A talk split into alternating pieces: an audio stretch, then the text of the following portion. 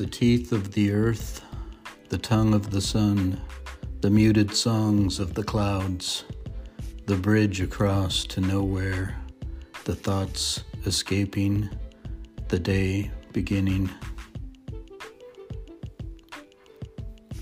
The sun already risen when I wake, the hills momentarily obliterated by light and an ochre haze, blessing the morning. The way the treetops point to the outlines of the mountains to the east, and the way the clouds linger in the eastern sky, is the way I feel.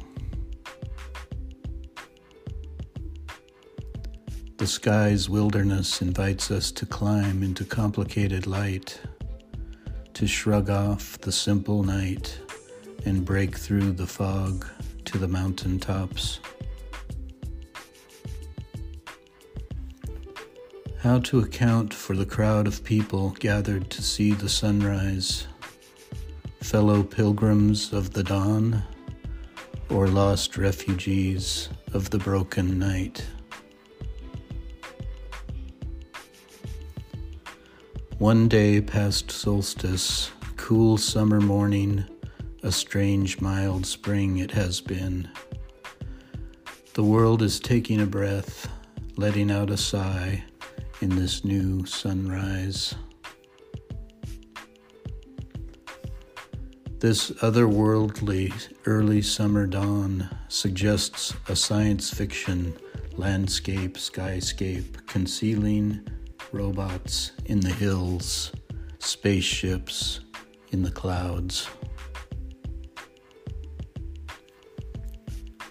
A light rain falling, the morning unfurls a red flag of orange warning with a molten golden fringe, dark mountains below, cobalt pink above.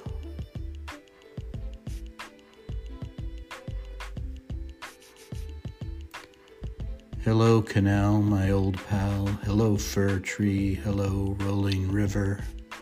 Hello, sun rising yonder. Hello, hot summer. Goodbye, mellow spring. Antihistamine, drowsy orange sky, hay fever, river, sunrise. I wake from insomnia, open my eyes, and sing this sleepy song. Ed Snowden wakes up, looks out the window of his latest Moscow flat. Sales of permanent record rising like the sun. His life in danger, his life somehow safe.